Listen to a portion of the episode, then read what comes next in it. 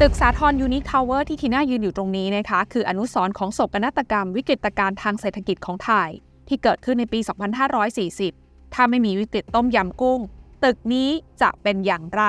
แน่นอนค่ะว่าถ้าตึกนี้สร้างเสร็จสมบูรณ์ก็จะกลายเป็นแลนด์มาร์คที่สวยงาม ไม่ต่างจากบรรดาสถาปัตยกรรมที่ก่อสร้างในเวลานั้น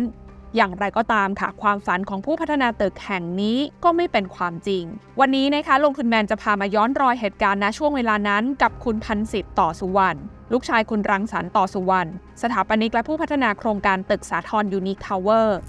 ว่ามองกลับไปแล้ว ถ้าไม่มีวิกฤตต้มยำกุ้งเกิดขึ้น ตึกนี้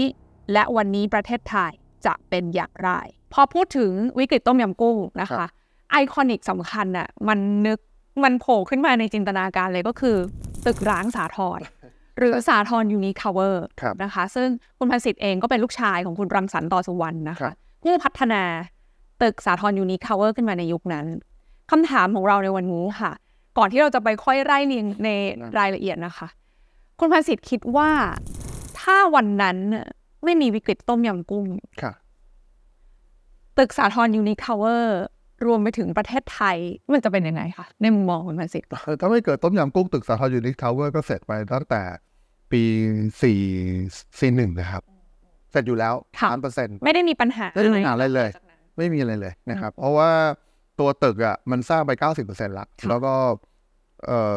ลูกค้าเนี่ยจองซื้อไปเก้าสิบเปอร์เซ็นต์นะครับเอ่อเงินที่ได้จากลูกค้าเนี่ยค่อนข้างเยอะนะ น่าจะเกือบห้าสิบเปอร์เซ็นต์ตอนนั้นนะ ค่ะ แล้วหลังจากนั้นยังได้ไม่ได้มาอีก หลังจากที่สถาบันการเงินถูกสั่งให้รัฐบาลไทยสั่งให้ปิดนะ ค่ะ ลูกค้าเติมเงินได้อีกนะนะครับ เพราะว่ามันขาดเงินสร้างปุ๊บลูกค้าก็กลัวว่า เอ๊ะ มันจะมีปัญหา พอเราพอทางบริษัทเขาส่งจดหมายไปบอกว่าช่วยผ่อนเพิ่ม อืม เอ่อทุกคนผ่อนเพิ่ม เออ นะครับ ตอนเนี้ยเฉลี่ยเนี่ย เกือบหกสิบเปอร์เซ็นเงินดาวน์นะซึ่งเยอะมาก ใช่ เยอะมาก ถามย้อนกลับไปนิดนึงตอนนั้นน่ะตัวของตึกสาทรยูนิทาวเวอร์สำหรับใครที่เกิดไม่ทัน ครับ จุดประสงค์ของตึกนี้เราตั้งใจจะให้มีพื้นที่แบบไหนบ้างคะ มันมันเป็นคอนโดมิเนียมเป็นไม่มันเป็นมิกซ์ยูนะแต่มันเป็นมิกซ์ยูแบบเรสซิเดนเชียลเป็นหลักอะนะครับมันก็เป็นคอนโดมิเนียมปกตินะครับมันก็เป็นที่พักอาศัย ค่ะ เพียงแต่ว่าตอนนั้นเนี่ย จากข้างล่างมีพื้นที่ขายของ มีไม่เยอะครับ ถ้าเทียบกับตึกข้างๆที่สีลมอ่ะ อ่ะ เอ่อซึ่งเป็นบริเป็นอีกบริษัทหนึ่งซึ่งคุณพ่อทำเหมือนกันเนี่ยอันนั้นน่ะจะเป็นเน้นคอมเมอร์เชียลมากกว่า อืม นะครับรวมทั้งตัวพื้นที่พักอาศัยก็เป็นกึ่งคอมเมอร์เชียลด้วย เป็นเหมือนกับโรงงานโรงงานลอยฟ้านะโรงงานจิวเวลรี่ลอยฟ้านะครับแต่ว่า IDF อะคะ ไม่ใช่ no ไอเอ่อสีลมเอ่อตอนนี้ชื่อ State Tower อ๋อ แต่ตอนนั้นเนี่ยชื่อสีลม Precious Tower ซึ่งตอนนั้นคุณรังสรรค์เป็นผู้ออกแบบเหมือน เหมือน กัน กันแล้วก็พัฒนาเหมือนกัน ก็พัฒนาเหมือน ครั กัน บ แต่ว่าตัวของสาทร แล้วตอนอยู่นี้เนี่ยจะเป็น residential ธรรมดา มี commercial เล็กน้อยนะ ค่ะ ซึ่งก็เซิร์ฟไอตัวผู้อยู่อาศัยเป็นหลักอะ อืม นะครับไม่ได้เป็นธุรกิจที่แบบจิวเวลรี่อะไรแบบนั้นนะ ตอนนั้นเราขายตารางเมตรเท่าไหร่คะจำได้ ตารางเมตรละสองหมื่นสองหมื่นเนาะสองหมื่นสอง ทำเลตรงนั้นน่ะ ใช่ใช่ ณวันนั้นนี่ถึงปกปีที่แล้วนะ ปีเท่าไหร่สามสามสามสี่ อ่าสองหมื่นกว่าบาท สองหมื่นกว่าบาท จอง จ เต็ม องจองเก้าสิบเปอร์เซ็นต์ละ จอง 90%แล้วก็แน่นอนก็คือให้ผ่อนดาวน์ ใช่ ถูกไหม ใช่ ผ่อนดาวน์ตอนนั้นดาวน์ประมาณกี่เปอร์เซ็นต์จำได้ไหม ก็แรก ๆ ก็คงจะเป็นตามปกติอะ อ่าน นะครับ แต่มีการเรียกเงินเพิ่มนะครับ เรียกให้ช่วยกันดาวน์เพิ่ม เพราะว่ามันเกิดความไม่แน่ไม่นอนทางทางด้านเศรษฐกิจ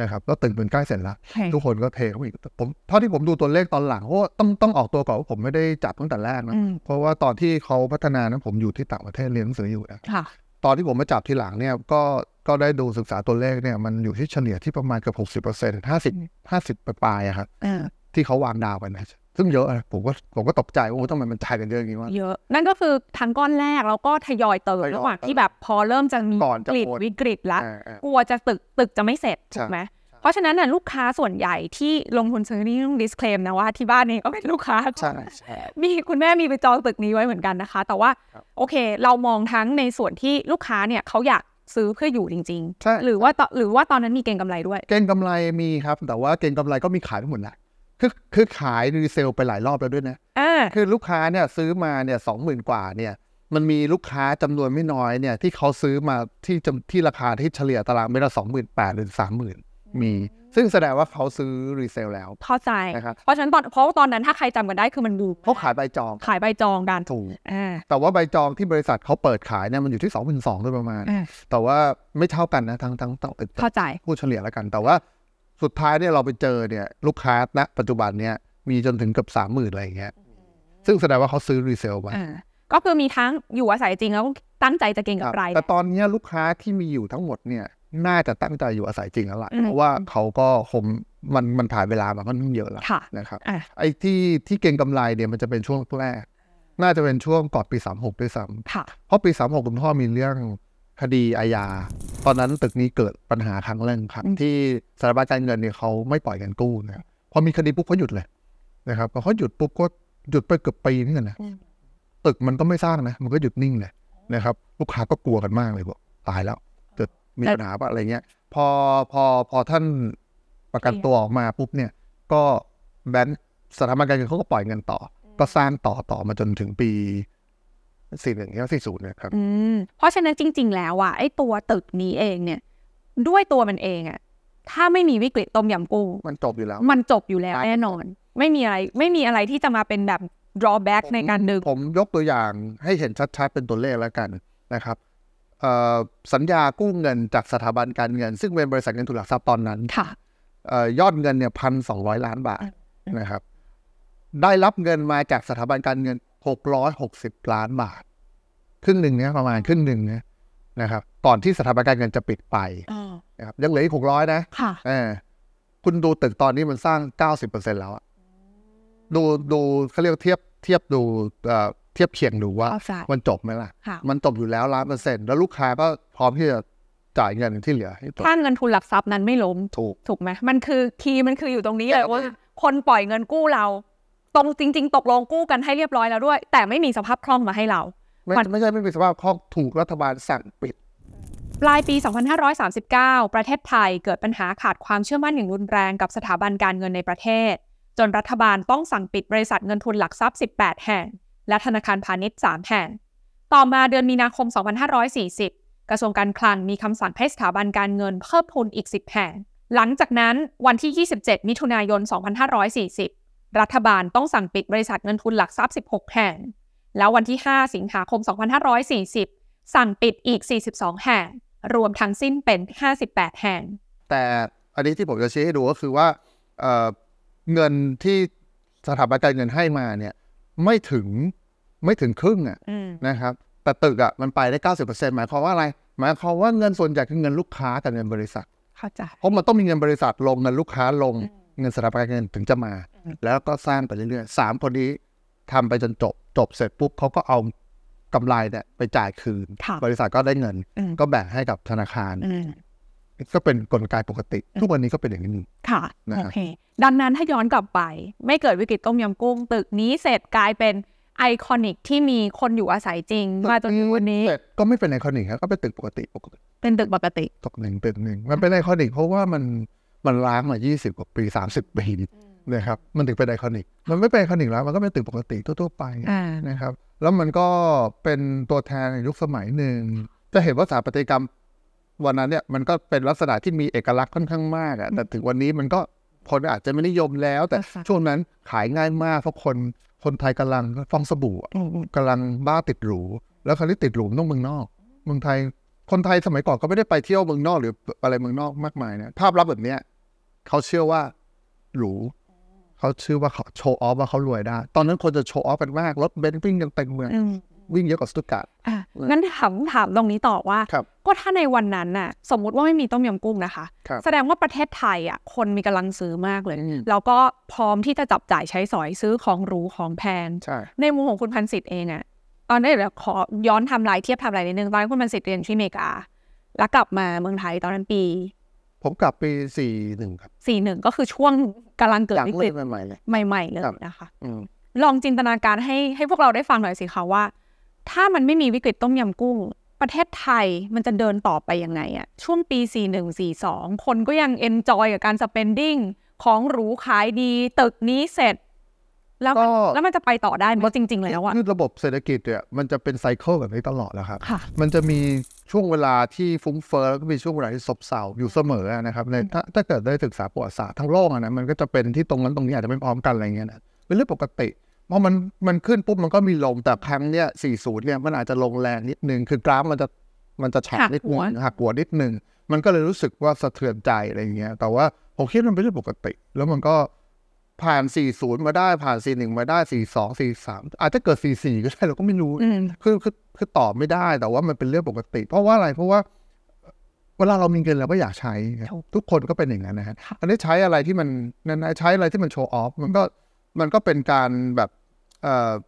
เอ่อฟุ้งเฟ้อหรือภาษานะ หรือไม่เราก็เอาไปลงทุนก็ก็คือการ speculate นั่นแหละนะครับ เก่งราคาเก่งกำไรนู่นนี่นั่นอะไร ตอนนี้มันก็หลังจาก 40 มันก็เปลี่ยนมาอยู่ที่ตลาดหุ้น ค่ะ นะครับทุกวันนี้ก็ยังเป็นอยู่ระบบเอ้ยระบบปัญหาเศรษฐกิจไม่ว่าจะเป็นเรื่องของการช่อฉนอะไร whatever อะไร มันมัน มันมีอยู่แล้ว มันมีอยู่ตลอดเวลา ในระบบเศรษฐกิจแบบ ทั้งโลก นี้ ครับเป็นเรื่องปกติเพียงแต่ว่าในเรื่องของไอ้ธุรกิจเนี่ยเขาวัดกันที่ความน่าเชื่อถือ ค่ะ มันมีบ้านได้แต่มันจะมีเยอะมากเพราะมันมีเยอะมากไม่มีใครก็อยากลงทุน เหมือนกับคุณเป็นคนที่ใส่ไม่ดีอ่ะ ค่ะ ใครก็อยากจะมาคบเพราะเขาไม่คบเราก็ซบไงใช่ไหมมันก็ปกติอ่ะแต่ทุกวันในบ้านเรามันก็เป็นอยู่ ค่ะ นะครับ ตอนนี้มันก็เสียหายภาพลักษณ์เลยฮะเขาก็ไม่อยากลงไงแล้วเขาไม่อยากลงมันก็ซบเดี๋ยวก็ซบหนักอะไรอีกไม่นานหรอก มันก็เป็นปกติครับ มันก็เป็นภาพแบบนี้ อย่างนั้นแหละครับ นะคะ ไม่เกิดสี่ศูนย์ก็เกิดสี่สี่สี่ห้าไม่ทราบ อืม มันเกิดแน่นอน อืม ยังไงก็เกิด แต่ว่าปัจจัยของการเกิดมันจะแตกต่างไปไหม อย่างเช่นรอบเนี้ยมันเกิดจากภาคภาคอสังหาที่ลามมาธนาคารพาณิชย์ถูกไหมก็คือเรื่องไม่รู้ว่ามันมัน ผม แบบ ผมมองไม่เหมือนกับคนอื่นนะ ค่ะ คนชอบบอกว่าอสังหาคือตัวปัญหา อืม ผมมองว่าอสังหาไม่ได้เป็นปัญหาฮะ ถ้าเป็นไปตามกลไกที่เราอธิบายให้ฟังเมื่อกี้ อืม นะครับ เจ้าของโครงการพัฒนาเอาซื้อที่ดินมาขายโครงการ โครงการน่าสนใจลูกค้ามาซื้อธนาคารเห็นว่ามีความเป็นไปได้ปล่อยกู้ ทุกคนวางเงินตูมตูมตูมสร้างสร้างสร้างทุกคนก็จบใช่ไหมฮะ เกิดอะไรขึ้นฮะเกิดความที่แบบหัวกันระหว่าง ผู้ประกอบการซึ่งมีความสัมพันธ์กับสถาบันการเงิน ในทางในทางเดินทางสายเลือด whatever อะไรก็แล้วแต่ แต่มีการโยกเงินโดยที่ไม่ได้เป็นไปตามกลไกเนี้ย อืม นะครับเอาเงินออกมามากเกินนะครับ เอาไปเอาไปทำอะไร เอาไป speculate อะไรข้างนอกประเทศอะไรทราบๆกันอยู่อะนะครับจนกระทั่งเขาอ้างว่ามันคือฟองสบู่ เนี่ย มันก็แตก แต่มันไม่ใช่ว่าตึกขึ้นมาเยอะๆแล้วเป็นฟองสบู่นะผมว่ามันไม่ใช่แล้วตอนนั้นมันน้อยมากเทียบกับตอนนี้นี่มันฝูมันไม่ได้เซี่ยวเนี่ย ห่าง มั ไก น ล น้อยมากสที่อยู่อาศัยอ่ะทำให้ตายก็ไม่พอละคนก็เกิดมันหยุดเกิดไหมล่ะมันไม่หยุด ที่อยู่อาศัยเนี่ยทำออกมาเนี่ย มันไม่ได้ว่าขายได้ เพราะว่ามีคนนะ คนส่วนมากไม่มีปัญญาซื้อหรอกฮะถ้าธนาคารไม่มีกำลังปล่อยกู้อะทุกวันนี้เนี่ยถ้ามันชะลอเขาเพราะธนาคารไม่ปล่อยกู้เลยนะถ้าปล่อยกู้เขาก็อยากซื้อกันทุกคนแหละใช่ไหมล่ะ เออ แต่ว่านั่นแหละ ตอนนั้นเนี่ยสถาบันการเงินเนี่ยแหละคือตัวปัญหา ค่ะ พอตัวปัญหาเสร็จปุ๊บสถาบันการเงินก็ crash ก็อย่างน้อยที่สุดก็56ไฟแนนซ์นั่นแหละ ค่ะ แต่56ไฟแนนซ์คือใคร56ไฟแนนซ์ไม่ใช่ตสีกษามาทำ56ไฟแนนซ์ก็คือเครือข่ายเขานั่นแหละ ทั้งนั้นแหละ แต่เขาอาจจะมี manual หรือมี regulation จากธนาคารแห่งประเทศไทยกำกับอยู่บ้างนะครับเขาก็ต้องเปิดบริษัทพวกเนี้ยขึ้นมาทำให้แบบ quality มันดีขึ้น มันง่ายขึ้น ปล่อยอะไรก็ง่ายขึ้นเขาก็มีวิธีของเขาแหละในทางการเงินน่ะเนาะ คราวนี้เนี่ยถ้าถูกไฟแนนซ์มันเกิดปัญหาหนักเพราะมันไปเก่งกำไรอะไรก็แล้วแต่ค่าเงินอะไรก็แล้วแต่มากมายจนกระทั่งมันช็อกอะพอมันช็อกเสร็จปุ๊บมันก็รัฐบาลก็ตกใจก็สั่งหยุดก่อนเลย ค่ะ เพื่อที่จะระงับความเสียหาย พอสั่งหยุดปุ๊บ ก็เกิดกลไกอะไรบางอย่าง ซึ่งตอนนั้นเราก็งงมากมันคืออะไร ปฏิรูปสถาบันการเงินนี่คืออะไร องค์การเพื่อการปฏิรูประบบสถาบันการเงินหรือปรสนั้น ได้มีการประกาศผลการพิจารณาแผนการฟื้นฟูสถาบันการเงินที่ถูกปิดกิจการ 58 แห่ง แต่ทว่ามีเพียงแค่ 2 แห่งเท่านั้น นั่นก็คือบริษัทเงินทุนเกียรตินาคินจำกัด และบริษัทเงินทุนหลักทรัพย์บางกอกอินเวสเมนต์จำกัดมหาชน ที่ยังสามารถกลับมาเปิดดำเนินกิจการใหม่ได้ ส่วนที่เหลืออีก 56 แห่ง ให้เข้ากระบวนการขายทรัพย์สินเพื่อชำระบัญชีต่อไป สุดท้ายมันไม่มีอะไรหรอกฮะ มันก็ยึดทรัพย์สินน่ะที่อยู่ใน 56 ไฟแนนซ์นั่นน่ะ เอามารีเซลในแบบดิสคาว อืม ง่ายๆ แค่เนี้ยจริงๆ ก็ไม่เห็นต้องตั้งสถาบันอะไรขึ้นมาเลย ก็มาปฏิรูปเลยเลยไอ้ใครก็ทำได้ ก็ของมันมีมูลค่า วันนี้มันอาจจะมีมูลค่าน้อยเพราะไม่มีคนซื้อ แต่ในอนาคตสุดท้ายมันก็ต้องมีมูลค่าเข้ามาเท่าเดิมหรือสูงกว่าเดิมด้วยซ้ำไป ถ้าเทียบกับอินเฟชัน เพราะฉะนั้นของมันมีมูลค่าหนึ่ง x บาท แต่คุณเอาไปลดอะ ค่ะ ครึ่งราคา เขาก็ซื้อฮะแต่เขามีกำลัง คนที่มีกำลังคือใคร คนที่อยู่ต่างประเทศเนี่ยเพราะเขายังไม่ประสบปัญหาอย่างเราเด็เขามีกำลังเขาก็ซื้อสิถูกดิซื้อ 20%เองพอซื้อ 20%แบบเขาก็ถือไว้แป๊บหนึ่ง อืม แล้วเขาก็ขายร้อยเปอร์เซ็นหรือขายแปดสิบเปอร์เซ็นก็พอละ อืม อย่างเงี้ย มันก็เกิดเหตุการณ์นี้ขึ้น ถามว่าทำแล้วมันเกิดอะไรขึ้น มันมันมันได้ผลอะไร ตอบไม่ได้มีนอกมีในก็ตอบผมไม่ทราบ อืม แต่มันก็เป็นอะไรที่น่าคิด ค่ะ เอ้ย แต่แต่ก็ต้องบอกว่าสิ่งเหล่าเนี้ยมันมันไม่ใช่แค่สร้างเขาเรียกว่าอะไรอ่ะ มันอาจจะดูเหมือนว่าเหตุการณ์เกิดขึ้นมีการแก้ไขแล้วจบลง แต่ว่ามันทิ้งร่องรอย ความเสียหาย แล้วก็แรงกระเพื่อมออกไปให้กับคนวงนอก ค่อนข้างเยอะมากๆ อย่างในกรณีของคุณพันสิทธิ์เองก็เป็นหนึ่งในเคสนะที่ได้รับผลกระทบโดยตรง ต่อตึกสาทรณ์อยู่นี้เนี่ยมันตอบแทนทุกคนได้ ตอนช่วงหลังจากวิกฤตเศรษฐกิจสักพักหนึ่งอะนะ ว่ามันมันเกิดร่องรอยอย่างที่คุณบอกอะนะ อืม คือเจ้าของโครงการเนี่ย หรือลูกค้าอย่างคุณแม่เนี่ย ค่ะ ถ้าไปซื้อโครงการอื่นเขาก็ยึดไปขายคนอื่นแล้วอะครับนะครับ เพราะฉะนั้นเนี่ยก็ศูนย์ครับ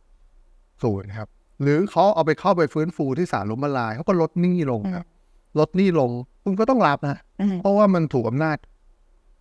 เหนือสั่งให้กดให้ให้รับ เพราะว่าเขาจะถือว่าโหวตอะไรกัน whatever ซึ่งมันก็มีกลไกในทางธุรกิจที่จัดการ ให้โหวตมันเป็นไปตามเอ่อการกำกับของคนที่ถืออำนาจเยอะกว่านะถือสัดส่วนความเป็นหนี้ที่สูงกว่าอะไรอย่างเงี้ยมันก็สุดท้ายทุกคนก็ต้องแอบสอบความเจ็บปวดพวกนี้ไป แล้วก็พยายามลืมมันซะเพราะว่าถ้าคิดนานๆก็จะฆ่าตัวตายก็จะเครียดนะครับ อืม เพราะฉะนั้นก็เริ่มต้นชีวิตใหม่ทุกวันนี้ทุกคนหลายๆคนเขาก็ไปได้ดีหมดแล้วอะ ค่ะ แต่ตึกนี้มันก็ต้องอยู่อย่างเงี้ย อืม แต่ว่ามันก็มันก็มันก็เป็นตัวแทนคนอื่นที่บอกว่าเอ้ยไอ้ตึกที่มันสร้างเสร็จแล้วอะที่มันเมื่อก่อนที่มันล้างเยอะมากอะมันสร้างเสร็จแล้วเนี่ยมันมันคือการถูกจัดการแบบไม่ยินยอมแบบค่อนข้างเยอะมาก อืม แล้วก็แหมถ้าจะใช้คำว่าคราบเลือดคราบน้ำตามันก็จะดูดราม่าไปนิดอาจจะไม่ขนาดนั้นอะนะแต่ว่ามันก็ไม่ใช่เป็นความยินยอมกันเท่าไหร่หรอก ค่ะ อ้าวแล้วทำไมอย่างกรณีของตึกนี้ มันถึงไม่ถูกหยิบไปทำอะไรสักทีมันติดที่เรื่องอะไร อ๋อมันมีคนอยากหยิบเยอะ อืม แต่ว่ามันมันมันมันติดอยู่ที่ข้อแรกก็คือ เจ้าของโครงการเขาสู้ในทางกฎหมาย ค่ะ สู้ตายอะ อืม นะครับ ก็คือคุณพ่อกับคุณพันศิษย์ ถูกของคุณแม่ด้วยนะครับ อืม เพราะว่าท่านเป็นนักกฎหมายท่านก็สู้ตาย อืม สองมันก็เป็นดวงของมันด้วยนะครับ เพราะว่าสุดท้ายเนี่ยจริงๆตึกนี้มันควรจะไปหลายปีแล้วล่ะครับ ค่ะ เพราะว่ามันมันถูกฟ้องนะครับ เวลาไอ้หนี้เนี่ยเอาไปดิสเคาท์อะแล้วก็มีคนใหม่ซื้อมา ก็เป็นเจ้าเขาเป็นเจ้าหนี้รายใหม่ เหมือนกับเป็นเจ้าของเป็นธนาคารน่ะแต่ว่าไม่ใช่ไม่ใช่ธนาคารเป็นเป็นอีกกองทุนหนึ่ง ซึ่งเขามาซื้อมาเขาก็ฟ้องเราทันที ฟ้องบริษัทว่าใช้เงินคืนมาร้อยล้าน พร้อมดอกเบี้ย อืม นะครับเราก็สู้คดีไปจนสุดท้ายเนี่ยศาลเขาก็ต้องตัดสินให้ คุณใช้เงินเขาอยู่ดีแหละเพราะว่าคุณไปยืมเงินเขามาเนี่ยก็ต้องใช้เงินเขานะครับคราวนี้เนี่ยเขาเป็นเจ้าหนี้สถาบันการเงินเนี่ยเขาเรียกว่าเจ้าหนี้เลยมีหลักประกันเขาเขาถืออาระจำนองอยู่ เขาได้เปรียบนะครับเขาได้เปรียบกว่าคุณแม่คุณเขาได้เปรียบกว่าลูกค้ารายย่อย ค่ะ นะครับ เพราะว่าสุดท้ายทรัพย์สินตัวเนี้ย ไม่ว่าจะเอาไปทำอะไรเอาไปขายทอดตลาดอะไรได้เงินเท่าไหร่เขาเก็บหนี้ทั้งหมดก่อนเป็นคนแรก อืม เต็มจำนวนที่เหลือถึงจะเอามาเฉลี่ย เจ้าหนี้นายอีกนะครับ นี่คือกฎหมายนะ ค่ะ เพราะฉะนั้นเขาได้เปรียบ อืม เขาก็ฟ้องครับ อันนี้เราก็สู้คดี เราไปฟ้องว่ากระบวนการของรัฐไม่ชอบอะไรก็ว่าไปส่วนมากก็จะไม่ค่อยชนะแพ้หมด เพราะว่ารัฐเขาก็จะ cover ให้หมดนะครับคราวนี้เนี่ยพอทางสถาบันการเงินเจ้าหนี้รายใหม่เนี่ยเขาฟ้องจนชนะหมดแล้วเนี่ยเขาก็ต้องเอาไปขายทอดตลาด อืม ซึ่งผ่านการขายทอดตลาดมาสองสามรอบแล้วนะตึกเนี้ย ค่ะ นะครับแล้วถูกมากมีคนซื้อไปเพราะว่าคุ้มอะซื้อเนยก็คุ้ม แต่มันไปไม่ได้ทีไงมันติดเรื่องใบอนุญาตก่อสร้างใบอนุญาตก่อสร้างเนี่ยมันเป็นใบอนุญาตเก่า ค่ะ ตั้งแต่ก่อนก่อนตั้งแต่ปีสามสามอะไรเงี้ยนะครับ ก่อนที่จะมีกฎหมาย EIA คราวนี้เนี่ยใบอนุญาตเนี่ยมันถืออยู่ในชื่อของคุณพ่อผม อืม ท่านก็บอกว่าถ้าไม่ให้ ก็ไปขอใหม่ดิไปขอใหม่เกิดอะไรขึ้นขอใหม่เขาก็ต้องขอ EIA เป้ยผ่าน ไม่มีทางผ่านอะเพราะตึกนี้มันสร้างด้วยกฎหมายเก่า อืม นะครับเซตแบ็กมันแค่สามเมตรเองเอเอใหม่ต้องเซตแบ็กหกเมตร ความสูงมันเป็นเท่านี้ได้ครึ่งหนึ่งไม่ถึงเลย ก็ต้องทุบทิ้งหมดทั้งตึกเอาสรุปไปแค่ เออ ก็เหลือ คือถ้าจะขายก็ขายได้แต่ที่ เออก็ไม่คุ้มที่เขาจะซื้อนะครับ เพราะว่าซื้อใหม่เนี่ยที่แปลนเนี้ยเขาก็สร้างได้เล็กแค่เดียว ก็ไม่ได้ซื้อ เข้า ทำ ใจ ไม เพราะมันมี EIA เออเอเอใหม่ละนะครับ เพราะฉะนั้นเขาก็อยากได้โครงสร้างนี้แหละเอาไปทำต่อ อืม นะครับข้อแรกก็มีกระบวนการเยอะครับ ที่จะไปวิ่งเต้นกับหน่วยงานราชกร อื ม ม ราชการอะไรก็ว่ากันไป ซึ่งก็น่าจะทำได้นะ อืม ไม่ยาก ค่ะ อันนี้ก็โดนอีกดอกหนึ่งก็ตรงที่ว่าตึกเนี้ยถ้าดูภาภายนอกเนี่ยจะเห็นว่ามันมีสองตึก ค่ะ คือตึกสูง อื ๆ ม เห็นไกลๆเนี่ยกับตึกเตี้ย เออ ๆซึ่งเป็นที่จอดรถอยู่ข้างๆนะครับ อันนี้เนี่ยถ้าดูไกลๆดูจากสถานีรถไฟฟ้าเนี่ยก็อาจจะคิดว่าเออมันก็ไม่มีอะไรแต่จริงๆมันมีฮะมันมีซอยอยู่ตรงกลางระหว่างตึกนี้ ซึ่ง ตึกจอดรถกับตึกใหญ่ อืมมันมีซอยอยู่ตรงกลาง ซอยเจริญกรุง 51 นะครับ ซึ่งเป็นถนนส่วนบุคคล ถนนเส้นเนี้ยเป็นโฉนดนะครับแล้วโฉนดอันเนี้ยสถาบันการเงินไม่ได้จดจำนองไว้ครับ อ้าว อ่าเพราะฉะนั้นเนี่ย ที่แปลงเนี้ยยังอยู่กับเรา อันนี้เนี่ยเวลาเขาสร้างเขาทำยังไง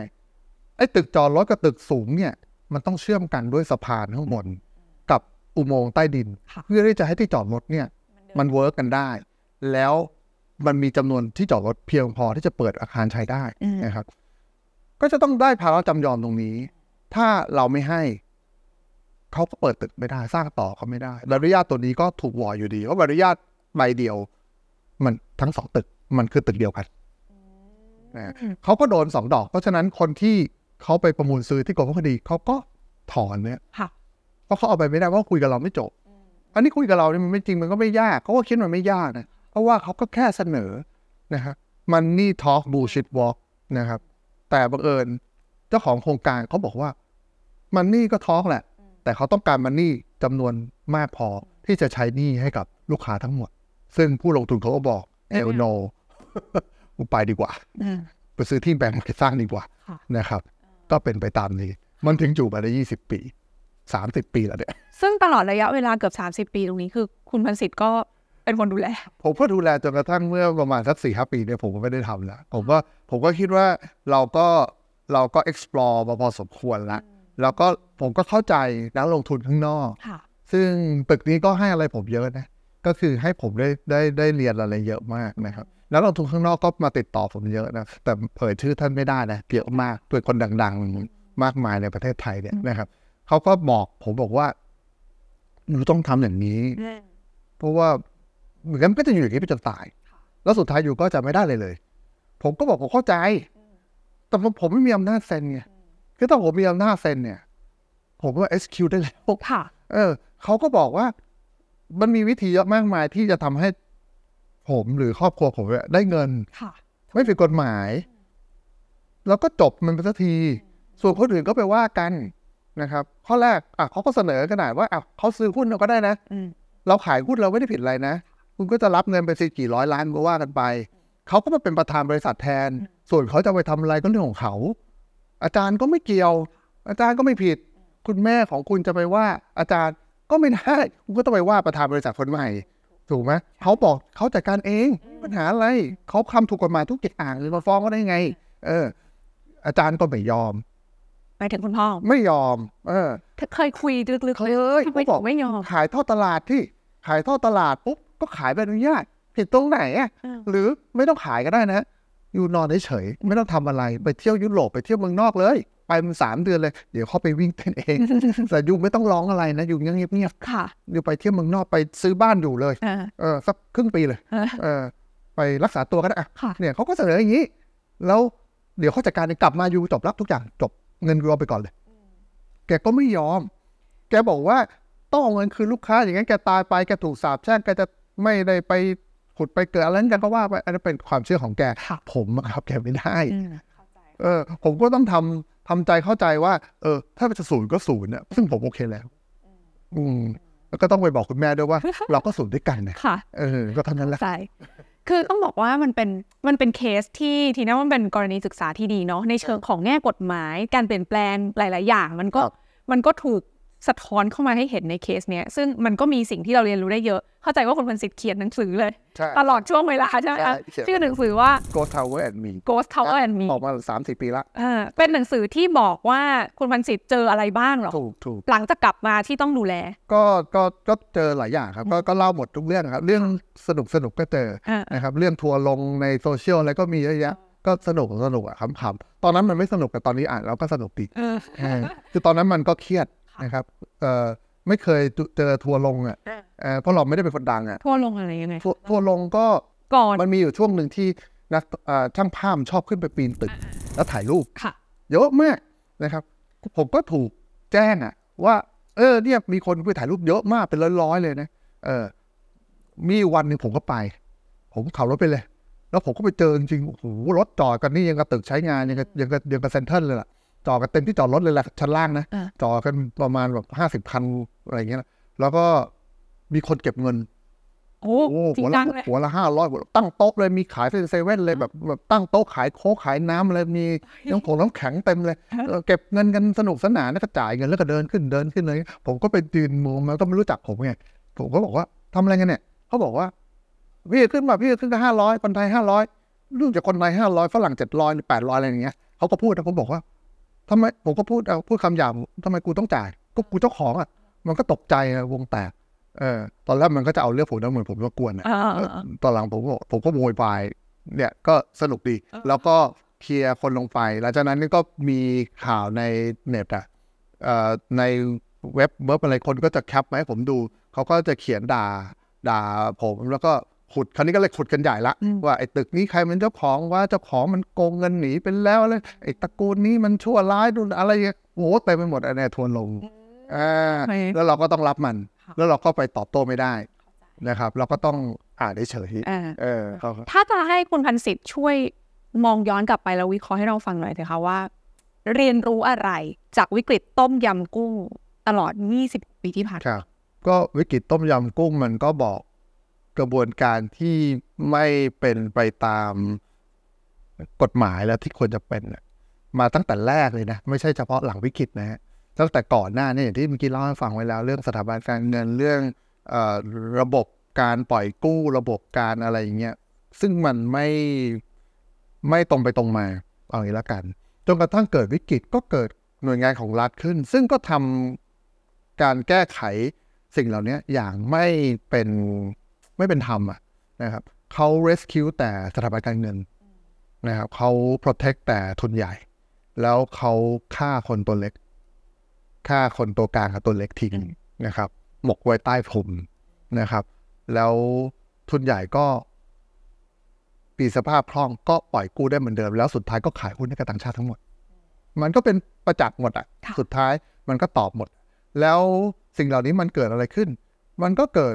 การเปลี่ยนแปลงทางโครงสร้างของระบบธุรกิจในเมืองไทย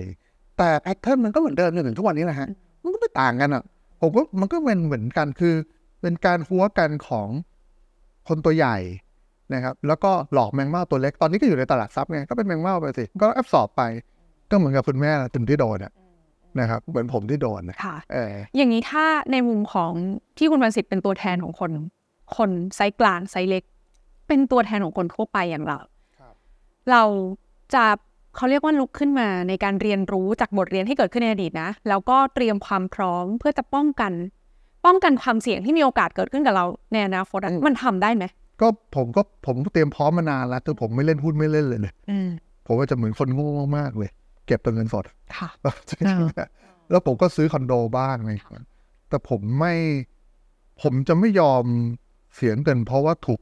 โกงอะ เออ อะไรแบบเนี้ย เออ เออเลย อ่ะ แล้วผมก็ผมก็ไม่อยากโกงใครนะแต่ผมก็ไม่อยากถูกโกง อืมแล้วเราทำอะไรมากกับสังคมนี้ไม่ได้อะเพราะสังคมนี้มัน มันไม่ มันไม่ถกเถียงกันด้วยเหตุด้วยผล ทุกวันเนี้ยมันมันเกิดมันปะทุขึ้นทุกเรื่องอะทุกทุกเซกเมนต์แต่จริงๆมันแพทเทิร์นเดียวกันหมดเลย อืม คือเราใช้แต่อำนาจอะแล้วก็เอากฎหมายปิดปากเนี่ยเหมือนกับที่หน่วยงานของรัฐรัฐบาลเนี่ยตั้งหน่วยงานของรัฐขึ้นมา แล้วสั่งให้ทำนั่นทำนี่ลดหนี้เท่านั้นเท่านี้เอาเอาสินทรัพย์มากอง อย่างนั้นอย่างนี้ ผมเคยเข้าไปถามว่าคือคุณผมไปเพื่อคุณแม่ผมไม่ได้ถามผมแม่ไปถามว่าคุณใช้มาตรการอะไรในการเอาทรัพย์สินเราเนี่ยไปใส่ตะกร้านี้